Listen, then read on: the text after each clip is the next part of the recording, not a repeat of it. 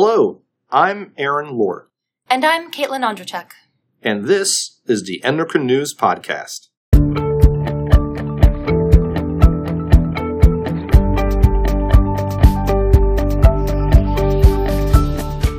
We're continuing our special Women in Endocrinology series, where we speak with the authors of 12 influential, high impact research papers published in endocrine society journals since 2017. The selections for this special series reflect a spectrum of basic through clinical research, geographical diversity, and career stage. Stay tuned. In this podcast episode, I spoke with Dr. Rebecca Simmons. Dr. Simmons is the Halem Hertz Endowed Chair and Professor of Pediatrics at the Perelman School of Medicine and an attending physician at the Children's Hospital of Philadelphia. Her research focuses on the causal mechanistic links between the intrauterine milieu and type 2 diabetes and obesity in the adult, with a focus on epigenetics and mitochondria function. Her 2018 endocrinology paper titled Transcriptomic Analysis Reveals Novel Mechanisms Mediating Islet Dysfunction in the Intrauterine Growth Restricted Rat was nominated and selected for our special Women in Endocrinology collection. You can find links to this paper and the full thematic collection at www.endocrine.org slash podcast. And now, my conversation with Dr. Simmons. I'd really like to hear a little bit more about why it's actually important to study intrauterine growth restriction.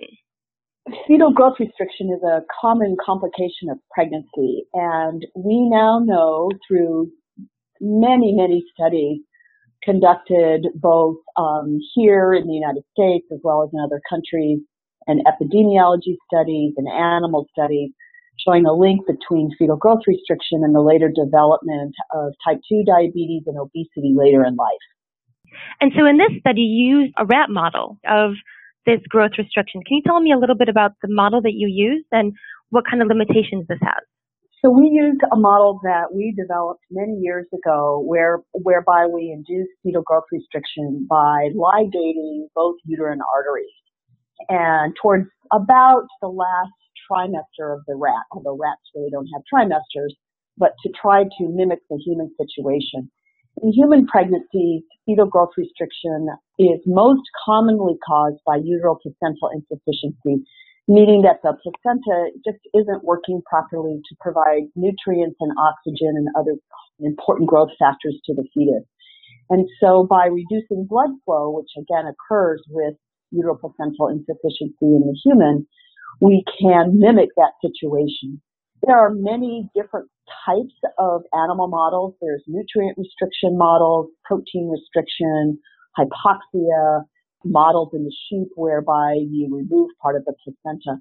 And some of these mimic very severe malnutrition, which really does not occur to a great degree in most parts of the world, although obviously in some parts of the world it still does.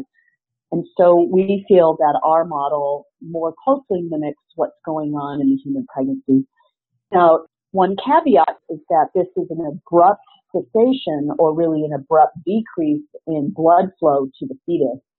And in the human, where pregnancies are complicated by a reduction in blood flow, it's more almost like an oscillatory phenomenon, meaning You'll have normal blood flow to the fetus, then you'll have abnormal blood flow to the fetus. So it's not a perfect model, but we feel like it is probably the closest model that we have to human IUGR. Are there good medical treatments for women who might be having this issue during their pregnancies? Unfortunately, no. And one of the most common causes of that is unless you can treat the underlying disease. So one of the most common causes is maternal hypertension both gestational hypertension or pre-existing hypertension. So if hypertension is adequately controlled, yes. But unfortunately, another common cause, preeclampsia, we have not really been able to treat that condition at all except for delivering that fetus. So still quite a lot of work to be done there for women who might be suffering with these conditions. Correct. And most of the time, or I wouldn't say most, but in a good percentage of the cases, we don't even really know why fetal growth restriction occurs. And so, for example, a woman will go in and have an ultrasound and the obstetrician will note that there is a decrease in fetal growth, but the mom doesn't have preeclampsia or hypertension and she's not malnourished. which we term idiopathic. And again, that's actually a fairly common cause of fetal intrauterine growth restriction, and we don't have any treatment for that.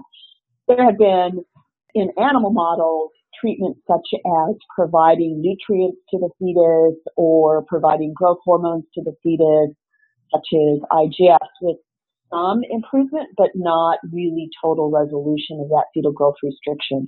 So we, yes, we are a long ways away from developing good therapies for that. Tell me a little bit more about the results then from your study. So you had these rat models where you were actually able to disrupt the blood flow. And what did you ultimately end up seeing with them? The purpose of this study was really more exploratory, meaning we were trying to identify novel pathways. And we have spent the last 25 years examining islets and other target tissues such as muscle and liver.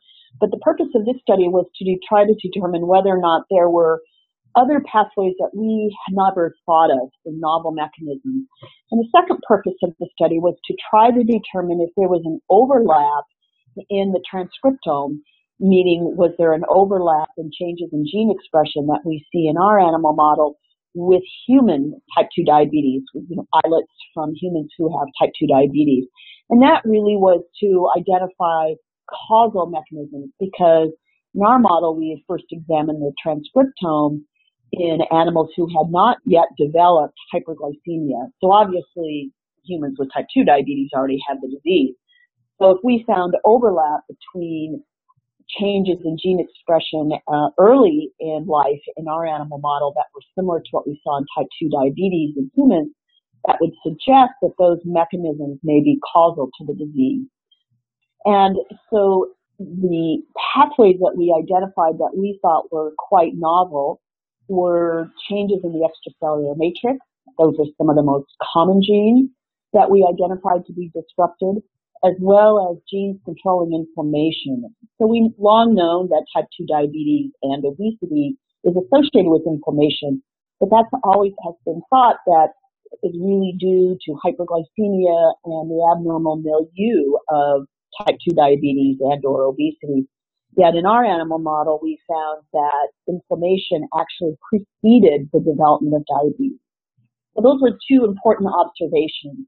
And third, there was significant overlap in dysregulated genes that we identified in our rat model and with human type 2 diabetes, suggesting again, finally, that our model is a good model of type 2 diabetes in the human. So the main changes that you saw from your RNA sequencing of the fetal islets, you saw these changes in the extracellular matrix genes, you saw changes in inflammatory genes. Can you tell us a little bit more about any specific genes that came up that were perhaps surprising to you that really indicate, oh, this is a good pathway to start studying next?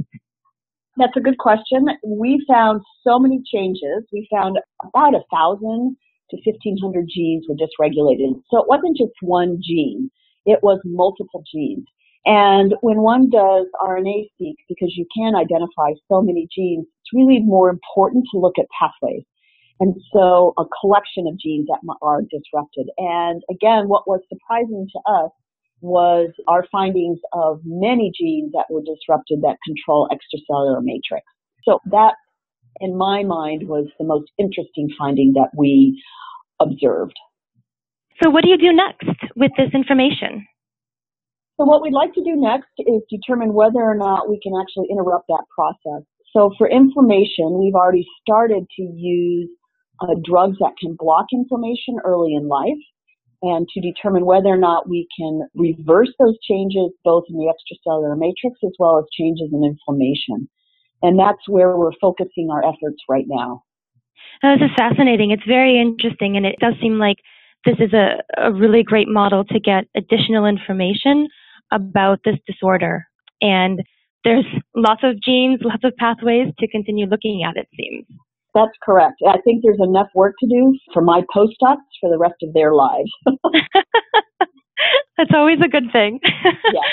I just want to switch gears a little bit. And because your paper was selected for this collection, I would really like to spend a little bit of time just talking about your own career pathway, your research experience. If there's anything you'd like to share about how you started out and how you got to where you are now. I started out many years ago, and during medical school and residency, I started two different research projects and it, they were exciting. It was exciting to do research. It was exciting to be challenged and do something in addition to learning how to be a clinician. So I continued to do research and uh, finding that again, there's always something new and exciting to learn.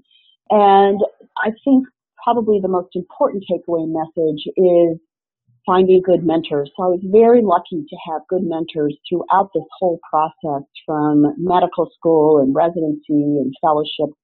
Even throughout my career and even now, finding good mentors is critically important.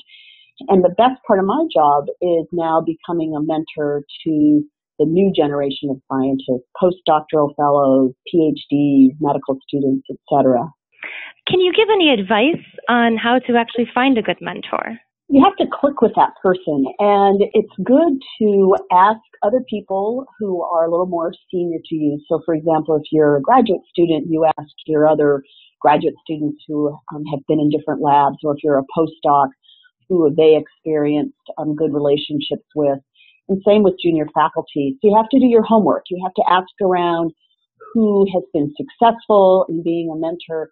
And then you need to actually spend some time with that person again, to determine whether or not you click with that person because not everybody is going to have a relationship with that mentor, meaning that there might be personalities that seem to uh, blend well and others that don't. So, is there anything that I've missed that I haven't asked that you would like to share, either about your career or about the research? No, other than it's really a great job and it's really fun and I think there are many physician scientists that feel when they're first starting out that it's a daunting process. Mm-hmm. But if one enjoys what they're doing, then they will be successful. And there are just so many interesting questions to ask that it's such a worthy goal to pursue and a worthy career to pursue. Well, thank you so much for your time. I really appreciated this and I, I've learned so much during this conversation. So thank you very much. Yes, thank you very much.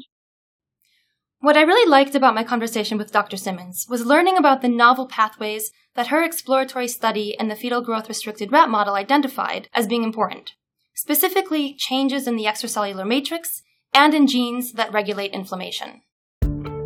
That's all for this episode. Thank you for listening to the Endocrine News Podcast. To learn more, visit www.endocrine.org slash podcast. There you can find this episode and some helpful links. You can subscribe to Endocrine News podcasts on iTunes or wherever you get your podcasts. Be sure to leave a review on iTunes.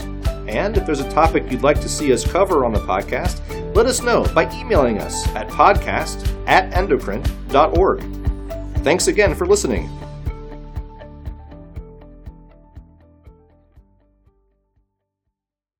Endocrine News podcasts are a free service of the Endocrine Society. To learn more or to become a member, visit the Society's website at www.endocrine.org.